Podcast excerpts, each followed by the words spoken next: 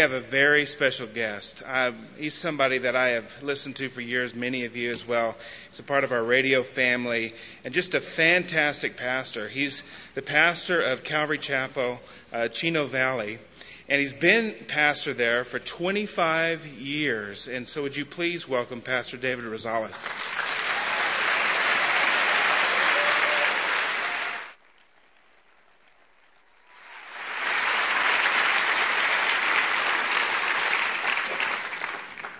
Good to be with you. Let's all stand again for a min- minute, please. I want to pray. Father, we thank you for this opportunity to be here once again, Lord. We ask that by your Holy Spirit you would speak to our hearts through your word. And we ask that our concentration might be on what your Spirit wants to do within us. May we put aside anything that would distract us from receiving from you. And we ask that we might, with meekness, receive the engrafted word which is able to save our souls. For those who are here right now going through tough times, Father, in Jesus' name, I ask that you would be the one who brings comfort, that you would produce beauty for ashes, and that, Lord, in Jesus' name, you will do a new work, recreate within us a new life, and that we might live for you. And we give you praise, we give you honor, and we give you glory now for these things in Jesus' name. Amen. Amen. You may be seated. And uh, I know many of you are already have already opened your Bibles to John chapter six. We're going to be looking this evening at uh, verses 60 through 69. I want to share with you a little bit about a question that the Lord Jesus Christ asked. We'll find that question in verse uh, 67. And so we'll look at that in just a moment. I, I know that Pancho was with you last week. He mentioned that to me. And uh, it's a blessing to be with you on this week. I am not quite sure if you had me come because it's Cinco de Mayo or what, but here I am. But let's begin reading together here at verse 60. I'll read to verse 69. We'll get into our study. I will be concentrating on verse 67. You'll see that in just a minute. Though beginning at verse 60, reading to verse 69, uh, John writes, Therefore many of his disciples, when they heard this, said, This is a hard saying, who can understand it? When Jesus knew in himself that his disciples murmured about this, he said to them, Does this offend you? What then if you should see the Son of Man ascend where he was before? It is the Spirit who gives life. The flesh profits nothing. The words that I speak to you are spirit and they are life. But there are some of you who do not believe. For Jesus knew from the beginning who they were who did not believe and who would betray him. And he said, Therefore I have said to you that no one can come to me unless it has been granted to him by my Father. Well, from that time, many of his disciples went back and walked with him no more. Then Jesus said to the twelve, Do you also want to go away? And Simon Peter answered him, Lord, to whom shall we go? You have the words of eternal life. Also, we have come to believe and know that you are the Christ, the Son of the living God. Now, I want to concentrate on verse 67, but it's going to take a while to get there. I'm going to give you some background, a little information, develop, and I usually do a verse by verse study, and I'm going to basically do that tonight. I, I should probably ask you for, for permission to speak to you as if you were my own fellowship. Because uh, as I speak to my own fellowship, I, I don't know, you're clapping now, but anyway, uh, but that is okay, isn't it? I mean, we are brothers and sisters in the Lord, aren't we? And the Lord gives to me uh, a great love uh, for the church in general. Hopefully, you care for for your pastors and maybe even like me a little bit. I hope so. But the bottom line is this: is that when I come and share the word with my church family, I speak to them as somebody who loves them, and I will speak the same way to you. And uh, perhaps some might get offended tonight, and that's kind of normal in my church.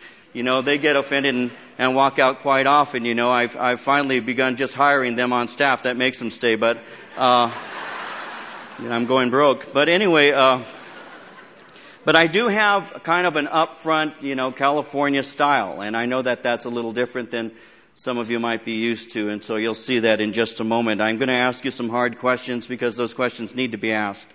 And I think that they're necessary if you're going to follow the Lord. They're necessary if you're going to grow in the things of Jesus Christ. And, and, and praise the Lord. You know, uh, I know that many of you are ready to hear those kinds of questions and to, to go with me in a journey today in the Word of God that I think will be profitable once we have arrived. But anyway, as we look at this particular passage here, Jesus is speaking to his listeners and he's speaking concerning spiritual life. As a matter of fact, that's what he's offering them. And he's been sharing with them. And as he's been doing so, he has been making some very exclusive claims. Now we know the setting. He's in a, in a synagogue, as it says in verse uh, 59. He's in a synagogue in the city of, of uh, Capernaum. And as he's speaking with them, he is giving to them at this point a challenge. You see, what he intends to do is he intends to separate genuine disciples from casual followers. You see, at this time, many have begun to show an interest in him, but they're not fully committed to him. And so as he's speaking, what he wants them to do is fully surrender their lives to him. He wants them to, to recognize him as being the Lord over their lives. You see, God wants us to love him with our head. He wants us to love him with our heart. And he wants us to love him with our hands. We love him with our head as we pursue the intellectual knowledge that we receive in study of the Word of God.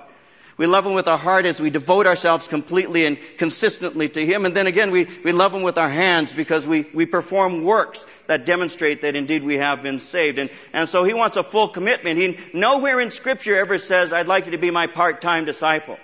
Nowhere does he ever say to us anywhere in scripture from Genesis to Revelation that what he has come is he's come to call the people who will follow him once a week. What he has done is he's come to say, I want to challenge you to pursue me as the only source of life. I have come to issue a challenge, and, and, and I am challenging you, Jesus would say, to recognize me for who I am. I have come in order that you might have life, but in order for you to have life, you have to embrace me completely. I will not in any way, shape, or form suffer any, any foreign God to usurp the authority that I have or the place or position that I should have in your life. I will not put up with that. Any more than any who, who are married in here today will say, well, you know, Pastor, I, I, have to differ with that. I'd say, well, really, you're married? Yes. So when you got married and you made your vows to your husband or your wife, you said to them, I will remain faithful to you, uh, but you need to uh, re- recognize that, that I will be faithful to you once a week. You know, every other day I can do whatever I want, but I promise you at least an hour once a week that I will be faithful to you. I mean, how many of us would actually enter into a marriage covenant like that? Listen, it's all or nothing. Either you love me with everything exclusively for the rest of your life, or we ought not to get married. What's the point of it? It's got to be an all or nothing thing. If it's true that way in my marriage, it is true that way in my walk with God. He never called me to follow him part time or to agree with the scriptures that, that, I, that appeal to me and to disagree with the ones that I don't like. He said it's an all or nothing proposition. And those words are hard. Those words are tough. And it caused his hearers a lot of consternation. Their reaction was that they were offended.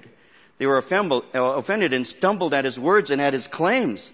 Notice what he says in verse uh, 47 of chapter 6. Now, notice how he says here, most assuredly I say to you, he who believes in me has everlasting life. Notice what he says in verse 53 and 54 of the same chapter. Most assuredly I say to you, unless you eat the flesh of the Son of Man, drink his blood, you have no life in you. Whoever eats my flesh and drinks my blood has ever or eternal life, and I will raise him up at the last day. Those are pretty strong words.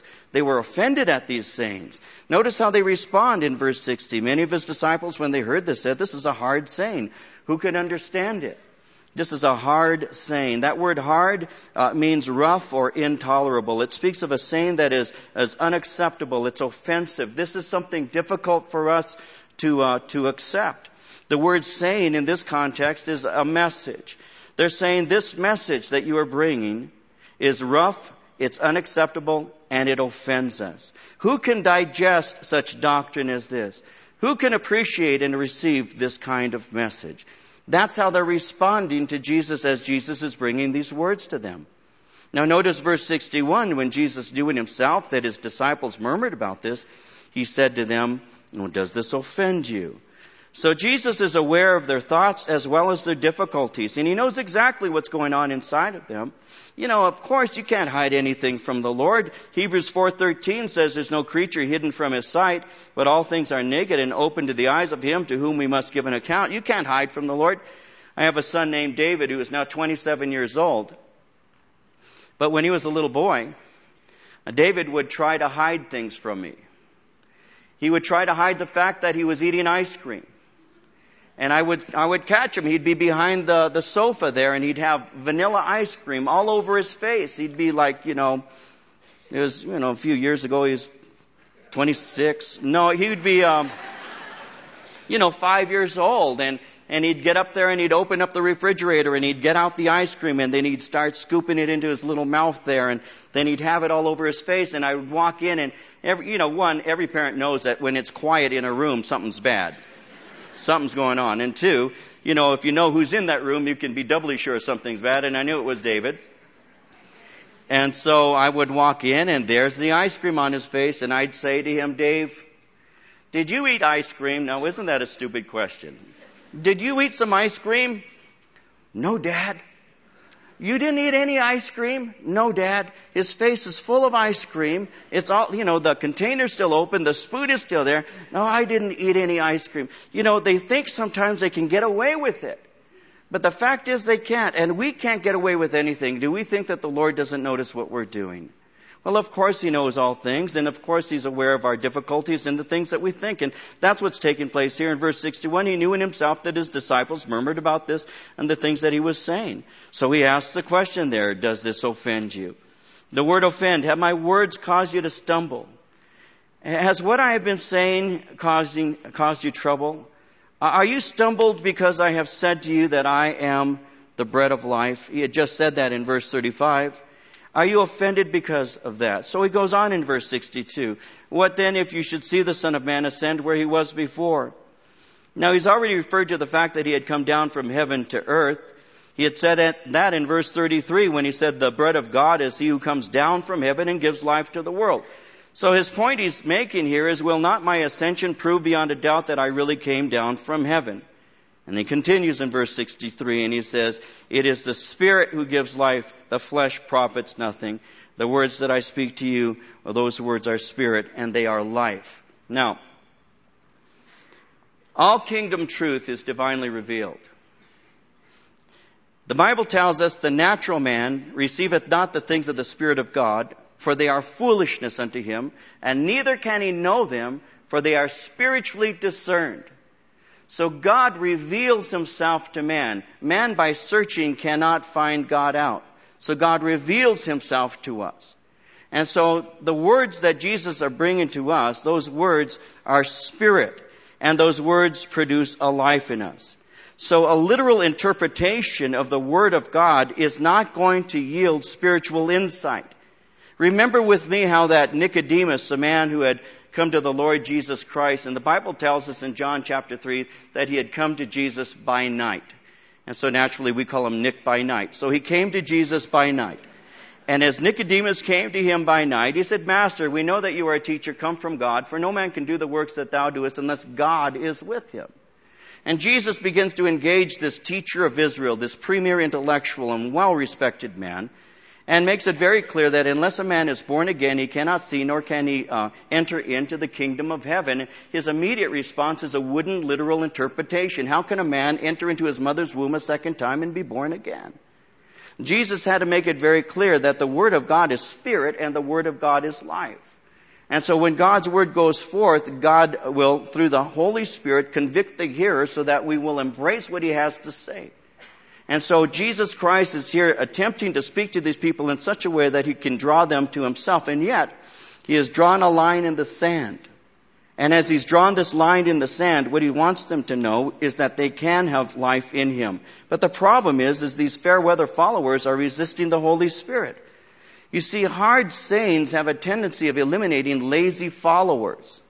And so when the Lord was speaking to them, these people, by, by not really being that interested, and you'll see that just in, in just a moment, by not being that interested in Him as they begin to fade away, these people are revealing that they're not hungry for the bread of life. Remember how in Matthew 5 verse 6, how that Jesus said, Blessed are those who hunger and thirst for righteousness, for they shall be filled?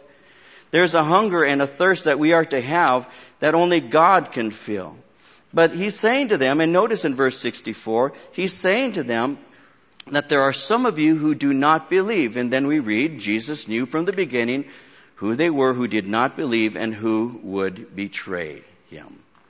Now, this is where I think we begin to start moving into some practical application, though I do want to take you to verse 67, and we will reach that in a moment. But I'm well aware of the fact there is a difference between a crowd and a church. A crowd and a church, two different things. Ezekiel speaks about that. If you'd like to turn your Bibles with me for just a moment to the book of Ezekiel, chapter 33. I want to illustrate this to you out of Scripture. Ezekiel 33, verses 30 through 32, for those who'd like to turn there. Somebody says, Where's Ezekiel? He's in heaven, but the book is in the Old Testament.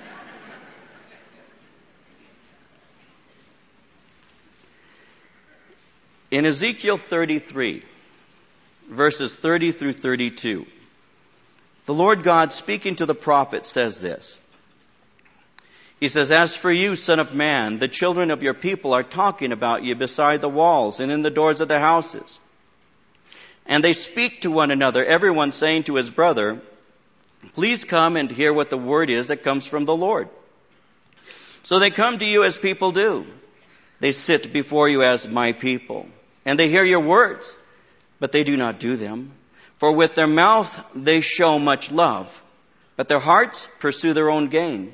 Indeed, you are to them as a very lovely song of one who has a pleasant voice and can play well on an instrument. For they hear your words, but they do not do them. There is always going to be the difference between the hearers and those who hear and do. The Lord never called me to simply hear. When the Lord spoke to our hearts through His Word, He said, hear and obey. That's what makes the difference between a crowd and a church. The church will hear the word of God and will say, your word I hear and I will obey. A crowd will hear the word and say, boy, I like the way that was said. A crowd will say, oh yeah, that, that needed to be said at that moment. A, member of a crowd will say, man, I wish my wife or my mom or my dad or my brother were here because they really need to hear what's being said right now. You see, a crowd has a tendency of hearing for other people. But the church has a tendency of hearing for themselves. And so when you go to church and you hear a Bible study, you say, speak Lord, for your servant is listening. So that if you find anything in me, if there be any wicked way in me, then Lord, I want that removed so that I can walk in the power of your Holy Spirit. I don't want to be a forgetful hearer. I want to be a doer of the word. Now, why would I want to be a doer of the word? Because Jesus said that if I do His word, if I obey His command, He said, my Father and I will love you and we will come and make our abode with you. And Jesus said, and I will manifest myself to you. Now me, I want to have a relationship with God. That's found in John 14, 21, by the way, for those who take notes. I want to have Jesus manifest Himself to me. How is that going to happen?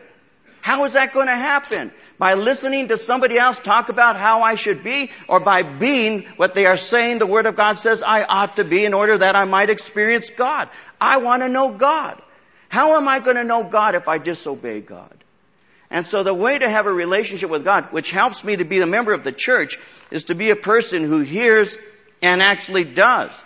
Now, that doesn't mean that I can do it perfectly. As a matter of fact, the day that I finally say, all right, I've arrived, He'll take me home that moment. I don't think that that's going to happen on this side of heaven, do you? I don't believe that we're ever going to arrive, but just because we haven't, we aren't going to arrive this side of heaven doesn't mean that we ought not to live as if we are going to. I want to see the face of the Lord. I want to be pleasing to Him. I want a relationship with God, and I have that. But I want it to be a, a, a relationship that actually is affecting the way that I live so that people will know I'm a believer and I don't even have to say it.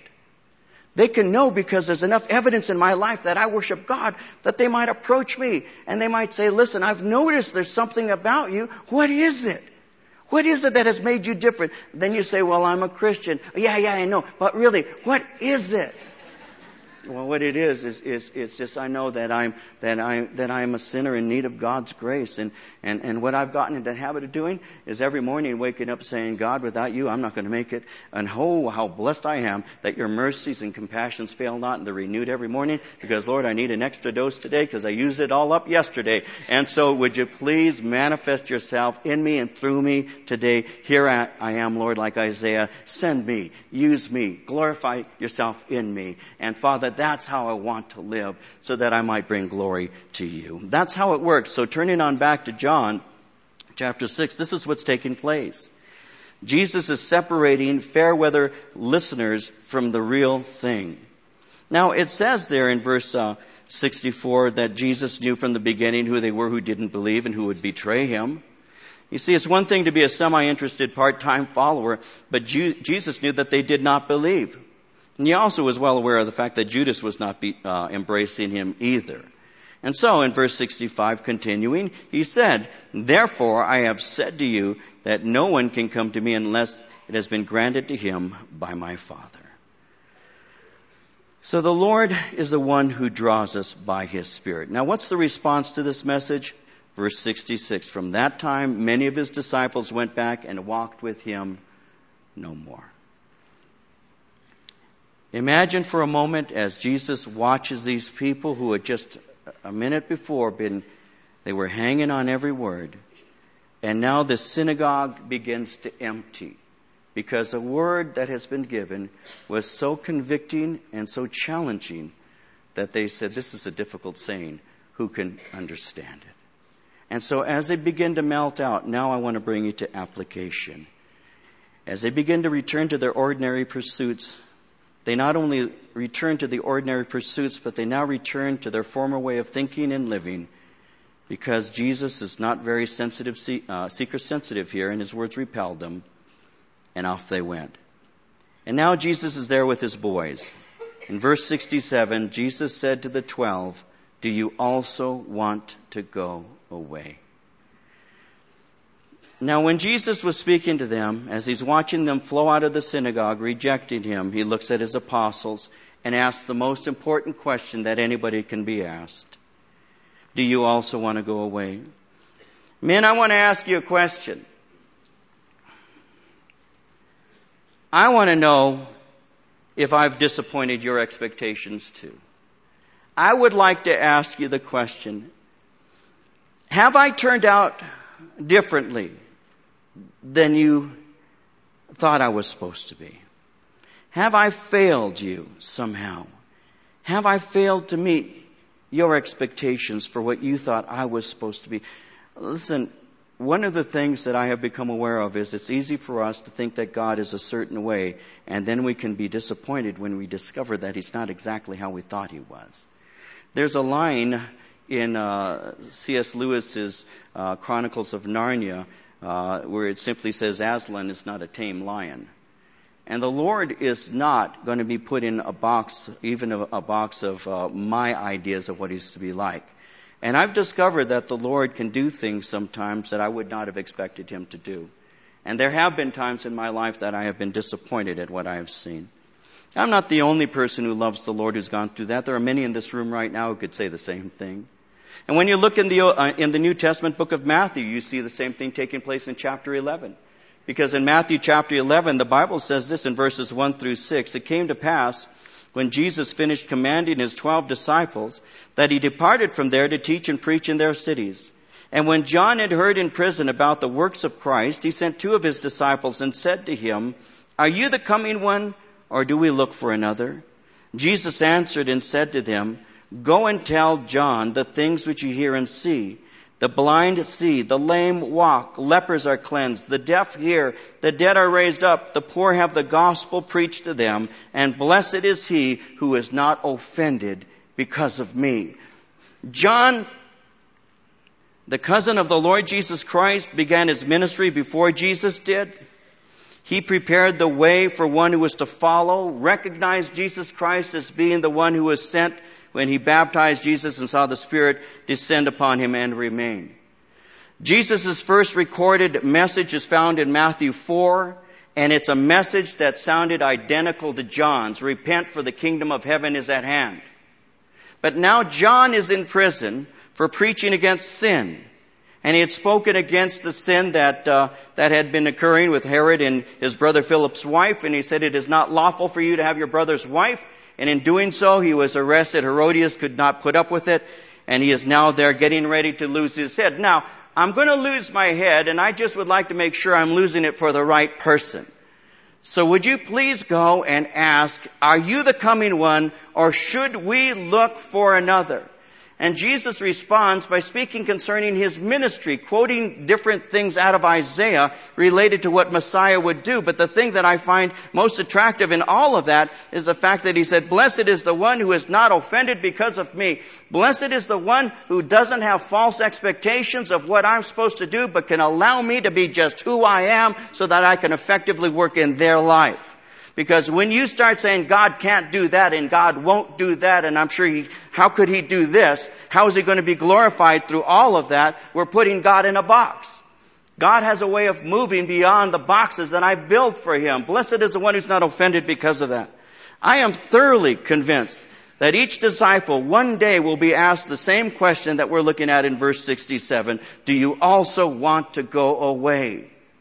And I believe that question is asked to every genuine believer in Christ, that every person who follows after the Lord one day will be given options. Can you continue following me even though I may have disappointed you? Can you? Can you? Can you follow me when it's dark and you can't see a step in front of you? Can you follow me when you have had the most crushing news in your life and you don't know what to do and you never thought I would allow this to happen to you. Can you follow me? Now obviously I get emotional over that because that's a question the Lord had laid on my heart many years ago, but it's not just to me alone. As a pastor of a fellowship, I've seen much of that take place over the years. And I've discovered that there are times that we can have a sense of disappointment because the Lord seems to be doing things differently than we thought He ought to be doing them. This question can come in various ways. I think of, of a mother in our fellowship. She has a four year old little boy. He has a brain tumor. And she brought him to me and she said, Can you please pray for him? He's four years old and he just keeps falling down. And the Lord is speaking to her heart. Do you want to go away? Do you want to go away? We have parents in our fellowship who had, uh, each one had little girls, seven years old and eight years old, who within a year of each other both died of cancer. We have a mother, every time I preach, she's in our follow-up ministry, ministry and I can see her third service and, and every time I preach I see this mother. She had an eight-month-old baby who died of leukemia. He was the same age of, as my grandson Josiah. And so she has walked up to me and she says, you know, my little boy would be two years old now. You know, my little boy would be two and a half now. But he died.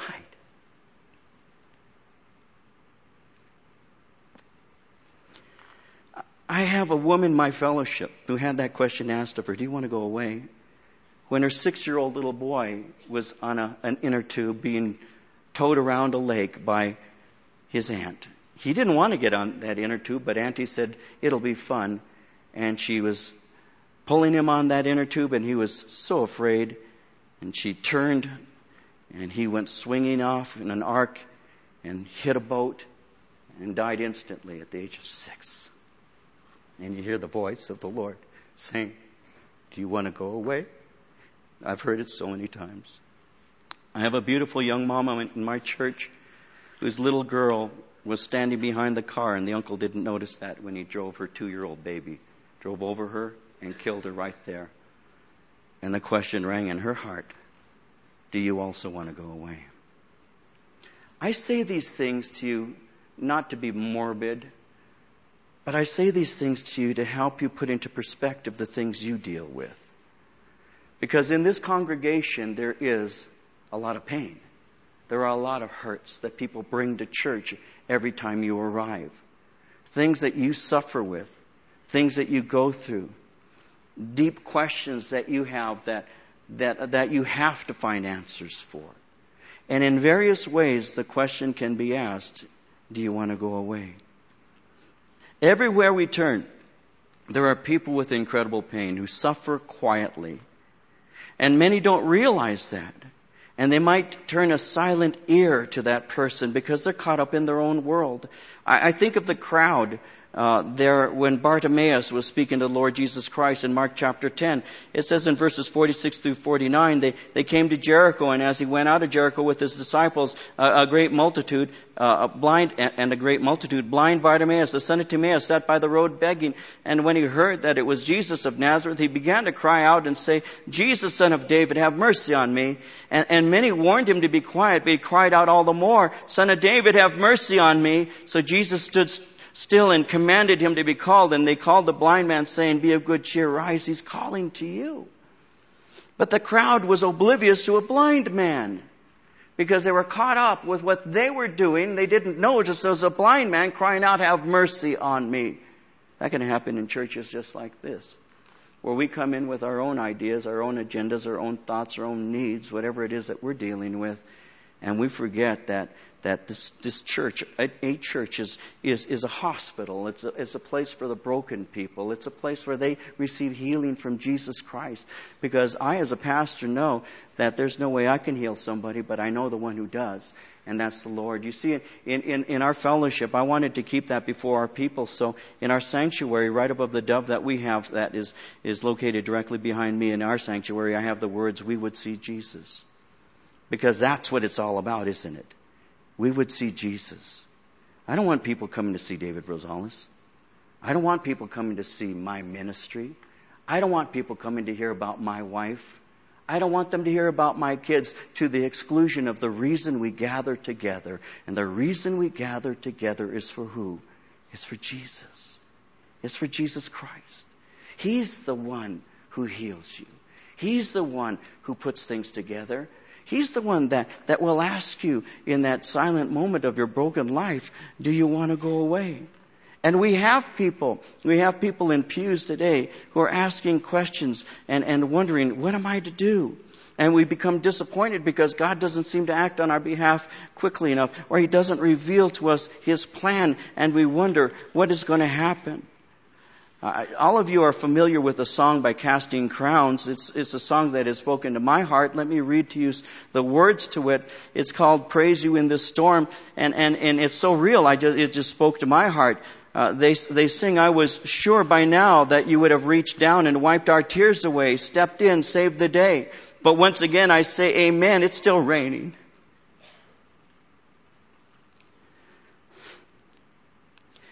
As the thunder rolls, I barely hear you whisper through the rain, I'm with you. And as your mercy falls, I raise my hands and praise the God who gives and takes away. I'll praise you in the storm. I will lift my hands.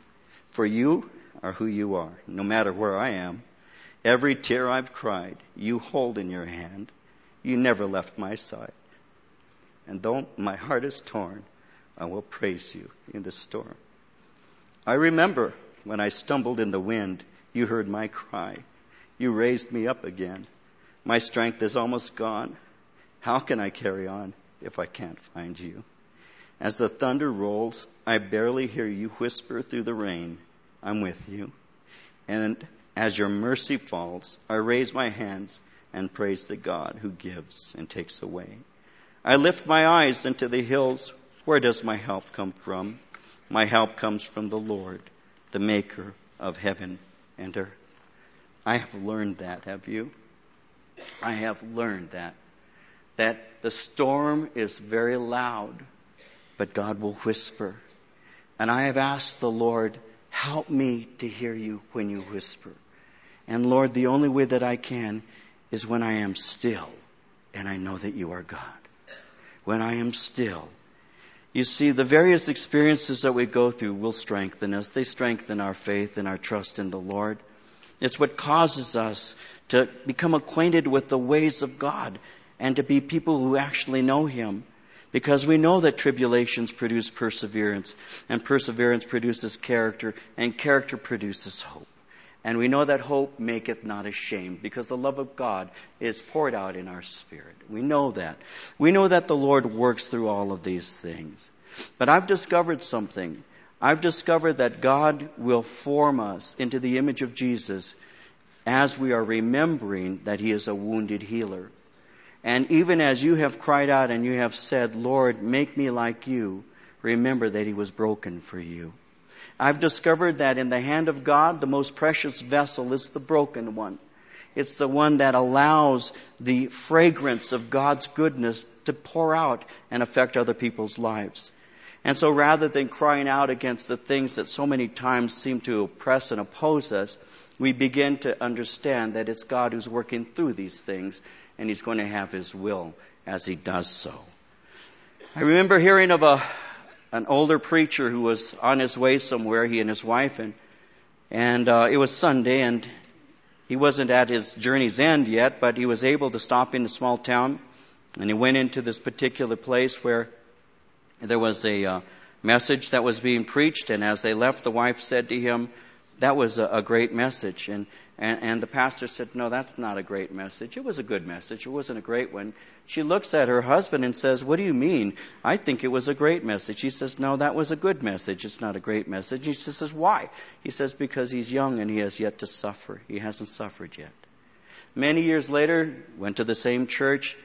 Man gave the message, same man growing older, and then the preacher turned to his wife and he said, Now that is a great message. Because the man had encountered suffering and trials in the in between time of the first time he heard him and the next time. I've discovered that the Lord will break us, reshape us, and then glorify himself through us. And there are times that he will say, Do you want to go away? And what was Peter's response? I want you to see it. In verse 68, Simon Peter answered and said, Lord, to whom shall we go? You have the words of eternal life. We have come to believe and know that you are the Christ, the Son of the living God. No, Lord, I've left it all behind just to follow you because I believe your word is true. I believe you are the bread of life.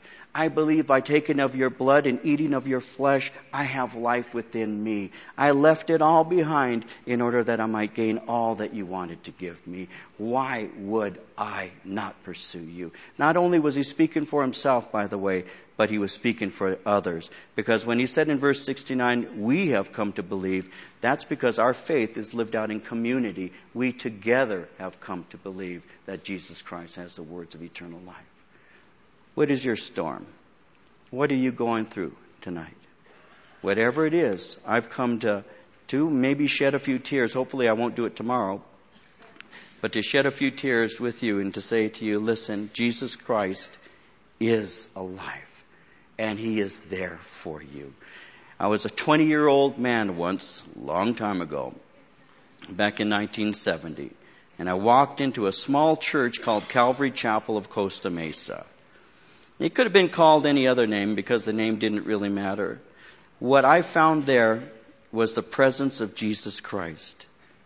And I'm asking you guys to allow the presence of Christ to remain here and through your brokenness, that His excellence might be seen.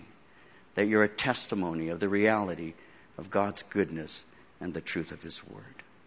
Our Father, we ask that you would work today within all of us and that you would continue to lead us, Lord. And the word that you give to us, though I walk through the valley of the shadow of death, I will fear no evil, for thou art with us. That we might understand that even tonight.